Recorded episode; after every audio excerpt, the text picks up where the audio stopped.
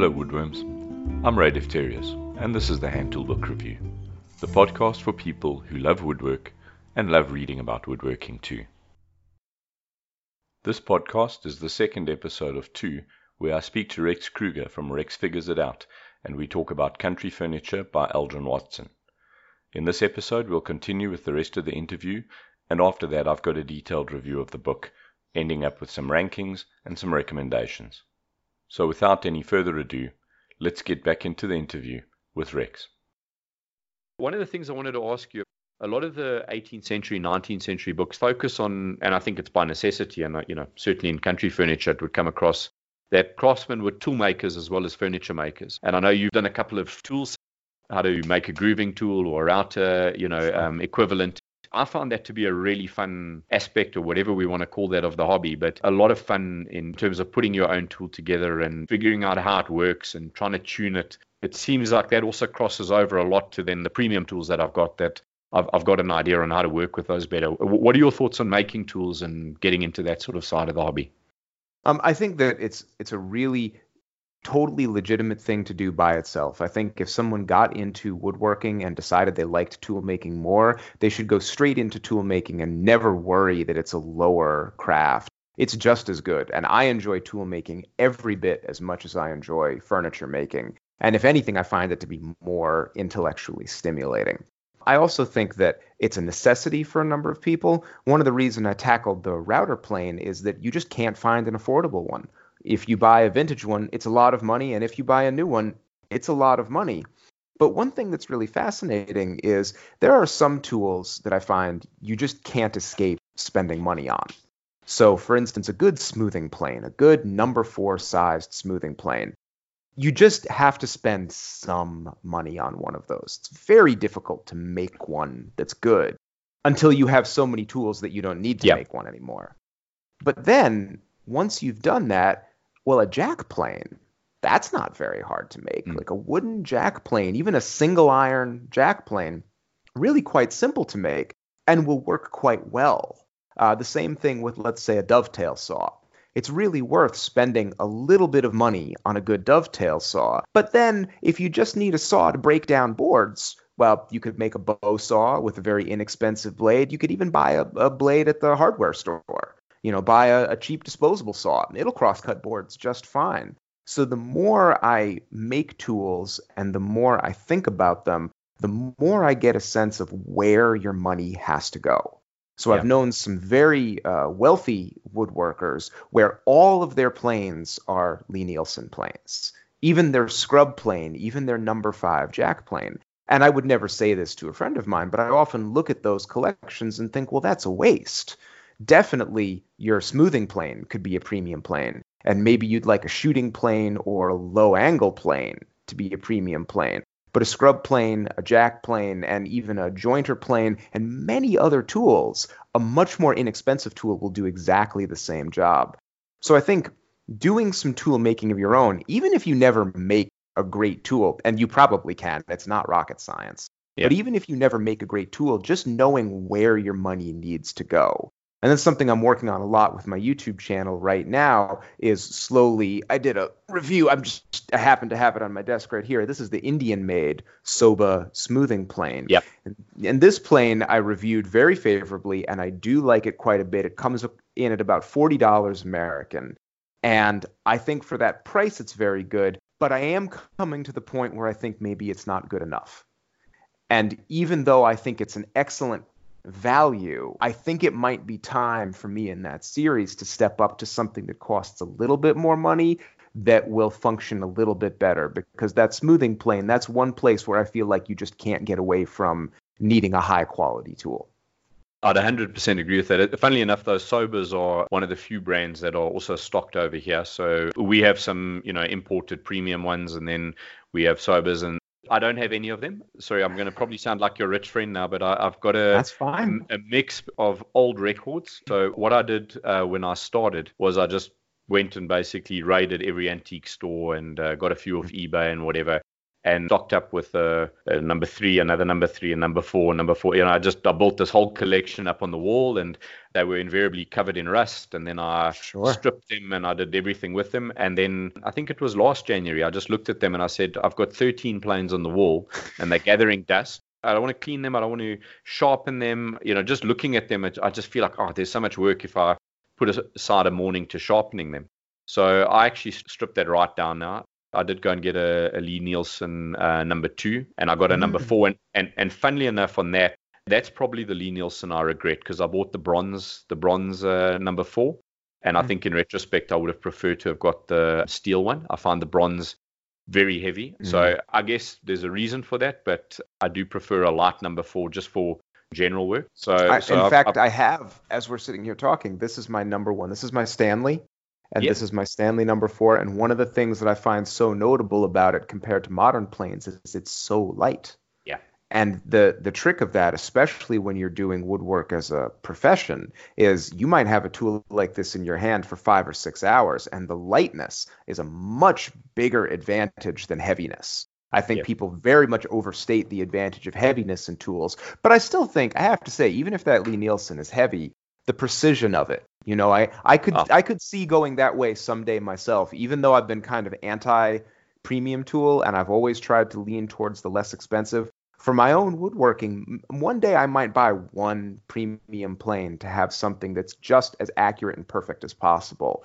That seems reasonable as you uh, improve in the craft.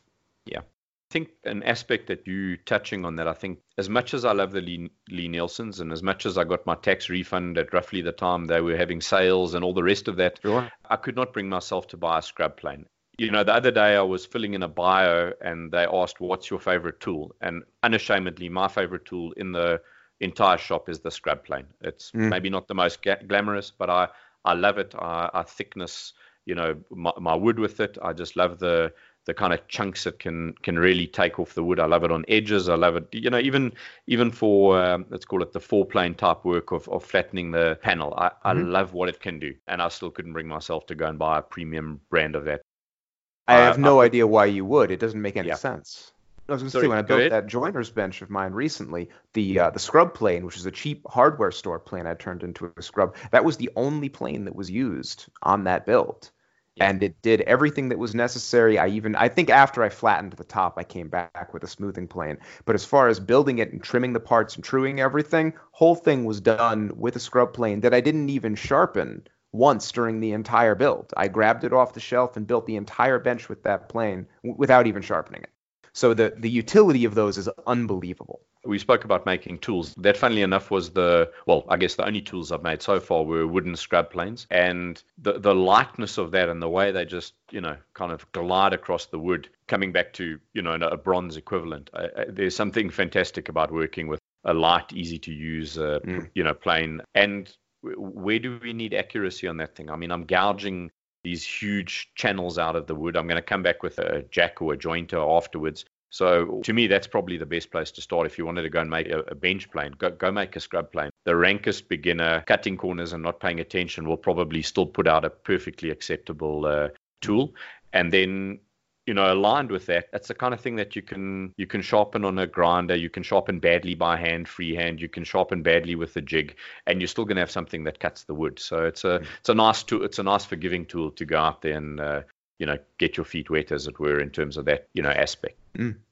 When you read the book, you know, one of the ones that jumped out for me was a froe as a tool that doesn't seem to get a lot of modern love. Were there any other tools in country furniture that sort of jumped out for you that you hadn't seen before or, or used before that you found interesting to work with or new to work with? Yeah, so there's a, a tool in here called the Sabot Maker's Saw. So it's it's just one very brief picture that Watson gives. So a sabot, that's the French word for a wooden clog. The sabot maker's saw is like a cross between a back saw and a frame saw. So it has a backsaw style grip and then a long piece of wood that comes out and then actually a tensioning rod and a very thin narrow blade. And there's no question that I have to make one of these. After I found it in Watson's book and looked around the internet for them, there are many of them. At some point, they were a very common tool. and it looks like they combine the cheapness and the easiness of a bow saw, and anybody can make a bow saw. It's like a scrub plane, but it's a more detail oriented tool. And I think it's possible one could make a very good joinery saw using this approach. And all you have to do is look at the picture and you instantly know how to make one. It's made from one board. And so I'm very much hoping uh, in the future. The problem is that I do a video every week, and yet the number of ideas I have are so many that I'll have an idea for sometimes a year before I finally get around to doing the video on it. So the bench is getting done, and I'm going to move on to some more tool builds. I'm hoping that more building of saws is going to get in there because that's a real barrier that many woodworkers face. You can buy an okay, a, a good cross cutting saw at the hardware store but beyond that, you're in trouble. And finding good saws for woodwork is a huge challenge. So trying to help people get those more cheaply. I mean, I definitely got some ideas from Watson's book, and I, am always looking for ideas because they cost a lot of money. Maybe, you know, we come back to this internet perfection. You know, you see these plane tools, you see these racks of hand tools, you see the Seaton tool chest, and you think, gee, I need all of that stuff to get going. And I think you're doing a great job, particularly like with the plane reviews, etc., of saying to guys or or a spoke shave, you know, should I buy a spoke shave? Should I make a spoke shave? You, you've got a lot of those sorts of videos.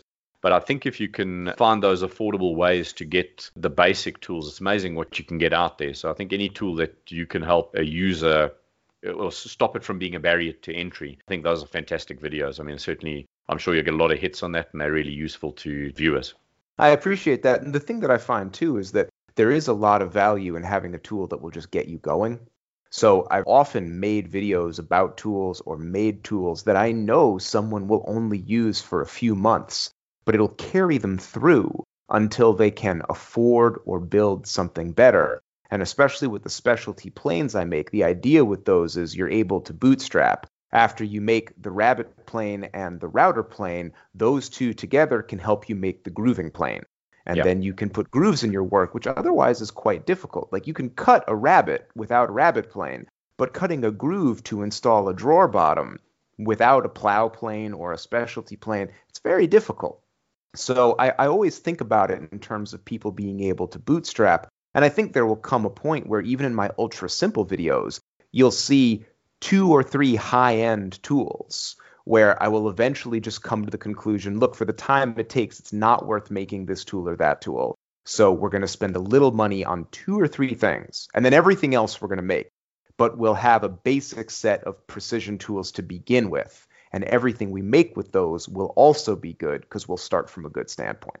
You know, there's another aspect of this, which is maybe people coming from a power tool background as well, you know, assuming you're not straight into hand tools, is the manufacturers have told us that you know you spend lots of money and you can buy quality you know so there's that view in the back of your head that gee i'm struggling with cutting this mortise and tenon or uh, let's take the dovetail you know we spoke about that earlier but i'm struggling with the dovetail so what i need to do is place an order with you know bad axe and get their stiletto and i'll spend that $300 and that will just buy me what a $300 router would have got me you know where i just stepped up on the quality and i got a, a end product that i needed and you know frankly, some of the tools can hold you back a little bit, but the reality is probably 95% of that skill. I suspect that you could probably cut a better dovetail with a 26 inch handsaw than somebody who's gone and got a fantastic tool out the box and hasn't practiced with it at all.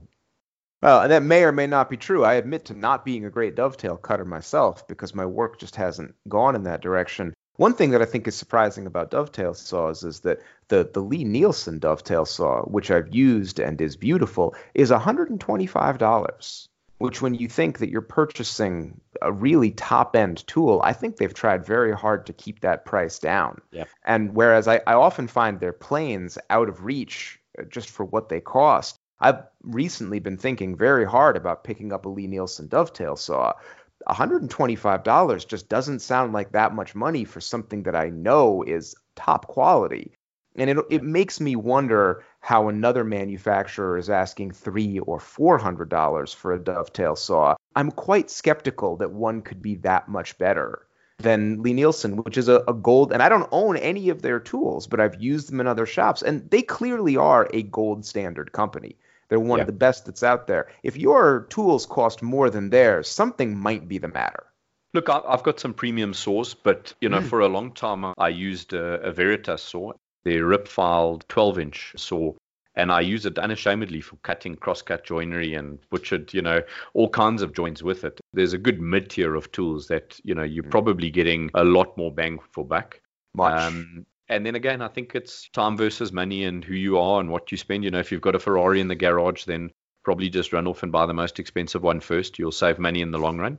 I think if you're trying to do this on a on a shoestring, there's probably some tools where you're economizing too much and you mm. should be spending a little bit more. They're not unaffordable if they're treated as purchases over time. I don't want to mm. go and drop $125 times 15 tools to get going in a in no, a hobby. It's ridiculous. But getting something like that once a year and adding that to the repertoire would certainly make a lot of sense. But you did the joiner's bench and you've got a, a, great build on how to make a cheap vise. Have you made any wood screw vices? That for me just feels like quite an affordable way of making a vise, but then also having a tool that you could make clamps with and do other things with. No, you, you've read my mind. I think that I wouldn't use a i think that the size you want for making clamps is something around an inch 25 millimeters in diameter yep. is about right and i think that size screw is probably insufficient for making a really great woodworking vise it'll make yep. a moxon vise which is great for joinery but i like my vise to be very big and very strong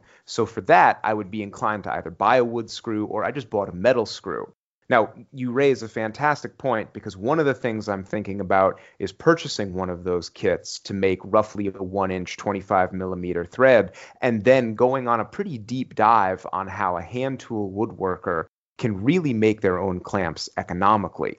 There are many, many YouTube videos on making your own clamps, but they're almost all power tool focused. And I have to admit, I've found many of these videos very ridiculous because if you have a table saw, a bandsaw, a drill press, and a belt sander, you don't need to make your own clamps. You can just go buy clamps. Yeah. So uh, there are a few designs that are out there from when clamps were made in the shop. And I think an important project I'm hoping to do uh, within the next year is get some of those designs, figure out what's reasonable to make, and then come up with some clamp designs that are fast enough and inexpensive enough that a hand tool woodworker would really save some time or save some money by making them. It's also important to know that, you know, in in shops, if you go back 150 or 200 years, clamps were actually quite rare. Um, most woodworking didn't use a lot of clamps, and woodworking was transformed by the invention of modern yellow PVA glue and many things that simply were impossible with hide glue can be done with PVA glue and clamps. So it's not just the need for clamps, which I use many, many clamps in my woodwork. I'm a modern woodworker. But the more we think about the way things used to be done, you might not even need as many clamps as you think you do, uh, because there there were literally furniture shops that didn't have any at one point in history, and using different techniques or using different glues can make that a possibility again. I'd echo that in that there was a lot more use of batting things up against things, using wedges, just nailing stuff permanently to something, and then then removing it when you you know when you finished working on, on the project. I saw I saw in in Watson's book there's a thing on um, cutting molding, you know where. Oh, uh, yeah. I, sorry, I, th- I, think it was no cu- cutting fluted, you know, decorative fronts, and he just says, mm. well, you you nail the stop block on and you nail this a support to the side, and then you put the piece of wood there, and that's where you start the molding plan. And I was like, you know, I cringed at the thought of, of of nailing something to the side and doing that. I just I just couldn't wrap that around in my, my head. But you know, it's a, it's a practical way of you know just tacking something on, doing what you need to do, taking it off. There's definitely a, a very real way of of doing that. I've actually got two uh, wood screws. I've got the three quarter inch and then I've got a one and a half inch. So that mm. gives me mm. gives me quite a nice uh, range in the shop. I'm using the the one and a half for twin screw Moxon style vices. So I used the one and a half for that, and then I got the three quarter to make some uh, smaller clamps for around the shop. But the other thing that was quite interesting is I made a panel clamp a while back. You know, literally just drilled a bunch of holes in, into two pieces of wood and made a you know little hinge on the side. And I used a metal half inch bolt that I got at a woodworking store and tapped the hole into the wood and put that together, and it uh, it all works fine. So there's it's quite a lot you can do when you you know start doing some threading and uh, tapping in your own shop. A lot of fun with that. And my boys, we had an old uh, record, quite a solid, heavy metal vice. And once I made with a wooden vice, they said no, they prefer this. So that that record's now under the workbench, and the wooden vice is all all we use in the shop because it's easy to tighten, easy to uh, use, comfy. They have a lot of fun with it. So yeah, I use that for all my joinery now. So it's quite a nice addition to the shop. I went on a, a huge hunt to find my original cast iron vise that's on my larger workbench, and at the time I didn't even understand that wooden vices existed. I had only ever seen metal ones, and it was only through reading books and researching the craft more that I understood that wooden vices even existed. Uh, now that I have one, I'm very pleased with it, especially its size. A wooden vice can be so much bigger than a comparable metal vice and hold work very securely. Rick, sorry, I, I, wanted to say thank you. I've taken a, a lot of your time, and I could probably carry on talking for for hours, eh, given the. Well, we'll just we'll get together and do it again. It was it was a great pleasure. I was really honored to be asked, and I've listened to a couple episodes recently, and so enjoyed your podcast. I'm so glad someone's doing it because it needs to be done, and God knows I don't have the time to do it. So thank goodness you're doing this because now instead of having to be involved in it, I can just listen to it, which is what I really want that's fantastic. I, I really appreciate that sentiment, and you know, thanks for taking the time to to talk to me. So that about wraps up the conversation with Rex. Let's go back and take a look at the book Country Furniture in a bit more detail. As mentioned, Aldren Watson was a professional illustrator. In fact, he was a second generation illustrator to parents who both made a living from professional art. Furthermore, he lived a rough and rugged life and had a deep love of the countryside. He lived in rural New England, and had plenty of experience with woodworking of the type outlined in this book. I think this deep personal experience with the subject, as well as an artist's eye for detail, make him uniquely suited to exploring the content of country furniture. The book starts by exploring who the person was that made country furniture. In this context, country furniture is solid, practical furniture that was made with the materials at hand, and a limited supply of tools some of which may have been imported from England, but in the main were made by a local blacksmith or the furniture maker himself. And by furniture maker we mean jack of all trades.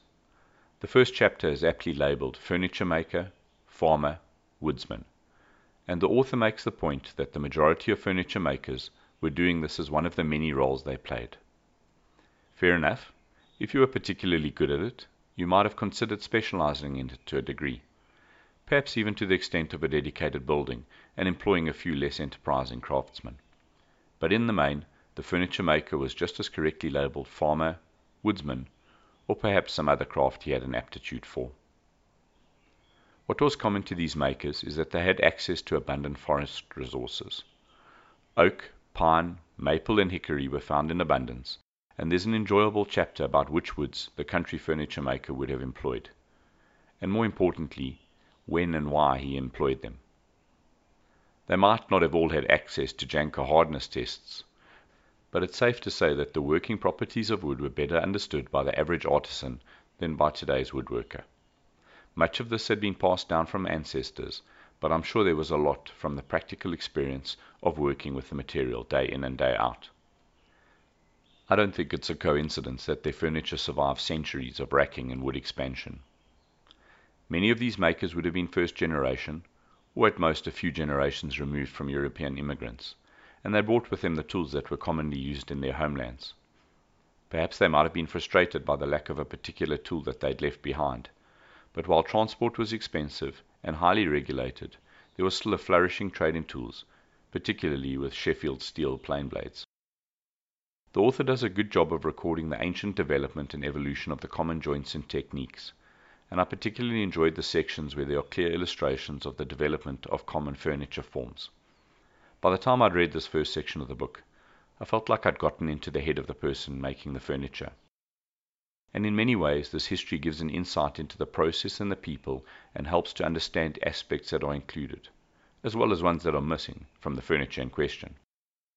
Likewise, the next chapter, which traces the path of the tree from lumber to sawmill to sawbench, shows clearly what types of technology were employed in the processing of the wood, and gives some idea of the specialization of labor.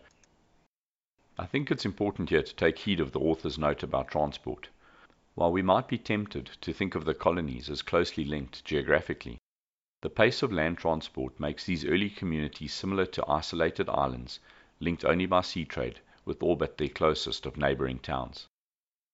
This would also explain why there might be a very specific local reliance on doing things a particular way.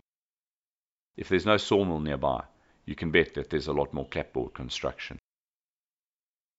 The consideration of the typical workshop in the book feels close to home. I guess that only a few years ago I would have struggled to identify half the tools in the illustrations. And yet now I find myself ticking them off mentally and comparing them with my own collections. In fact, for a reasonably experienced hand tool user, there will be very few items that need explaining. But as there is a dedicated chapter on the bench tools and their equipment, anything you cannot fathom from the illustrations or aren't familiar with is amply covered in the text. At this point in the book, text and narrative give way to illustrations, and there are over 80 pages of excellent illustrations. Like we discussed earlier in the podcast, these illustrations are excellent, they are numerous, and they are comprehensive. You'll quickly work through the section, gaining a wealth of knowledge as you do. And don't get me wrong, it's not like the rest of the book doesn't have illustrations. It's just this particular section, which takes you through the processes used by the woodworker, are richer with illustrations than the rest of the book. Mark the pages when you pick up something new, and I'd suggest you return to these notes in six months or a year, because as you develop in your woodworking, there are bound to be subtleties that you missed on the initial read. The final 50 pages of the book has four chapters. Cash, customer, and credit goes into some detail about the typical experience of a furniture maker as it related to business. This is a fascinating account of a semi barter economy and what working as a furniture maker entailed when you're running a business as a furniture maker. Sawdusts and shavings give supplementary lists that support the conclusions that the author came to in the book. There are lists such as the number of people employed in the respective woodworking professions, lists of tools that were documented in the wills of various furniture makers, alternate part-time professions listed for furniture makers, and articles or lists on items as diverse as making a windmill or a list of furniture produced by a maker, as well as the mechanical properties of wood, as documented by Samuel Record. Then the book has the best glossary of any book I have ever read. Not only does the author describe terms in some detail, there is a visual element with illustrations of a lot of the terms. I'd go as far as saying that this visual glossary could be handy for anyone reading any historical text on woodworking. Then we have a selected bibliography. This gives a good indication of the amount of research that went into writing the book. As the author references the Dominy workshop early on in the book, it should come as no surprise that Charles Hummel's excellent book with Hammer in Hand is included. And by the same token, I wasn't surprised to see Eric Sloane in here either, given the beautiful nature of the illustrations in this book. But in addition to these two, there are two and a half pages of selected titles, and it's a list that I've enjoyed mining for titles. I'm sure that you'll find something in them that piques your interest, whether that will be Wright's book on cultural life in the colonies or an interesting reference to a Shaker book that you hadn't heard of before.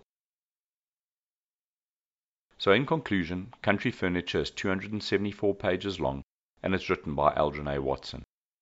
The book is no longer in print, but you can find the book at affordable prices at retailers like Amazon and Thrift Books, or wherever you like to buy your second-hand books from.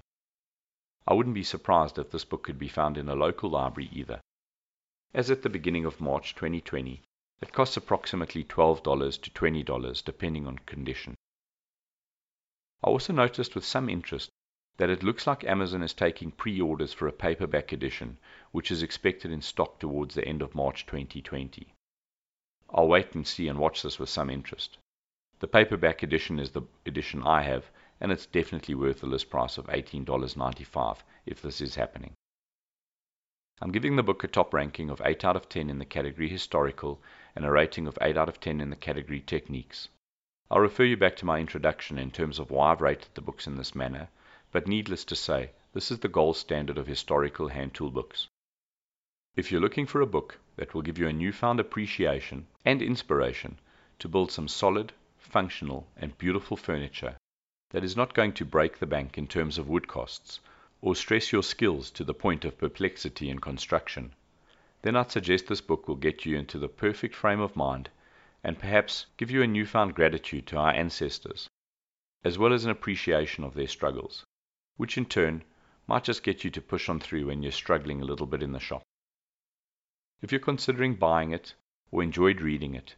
You might also want to get a copy of Watson's other book, Hand Tools Their Ways and Working, which is an excellent companion guide. It focuses more in depth on specific tools. So that's it for now, woodworms. And remember, go make some simple, functional furniture that your descendants can be marveling at in a few centuries' time, and keep reading. I hope you've enjoyed listening to these podcasts as much as I did discussing them with Rex. Once again, I'd really appreciate your feedback on this format and whether or not you've enjoyed it. If you've got any comments or suggestions, drop me an email at handtoolbookreview at gmail.com. If you'd like to support the show, you can find me on Patreon. Any contributions will support the purchase of books for the library and future episodes.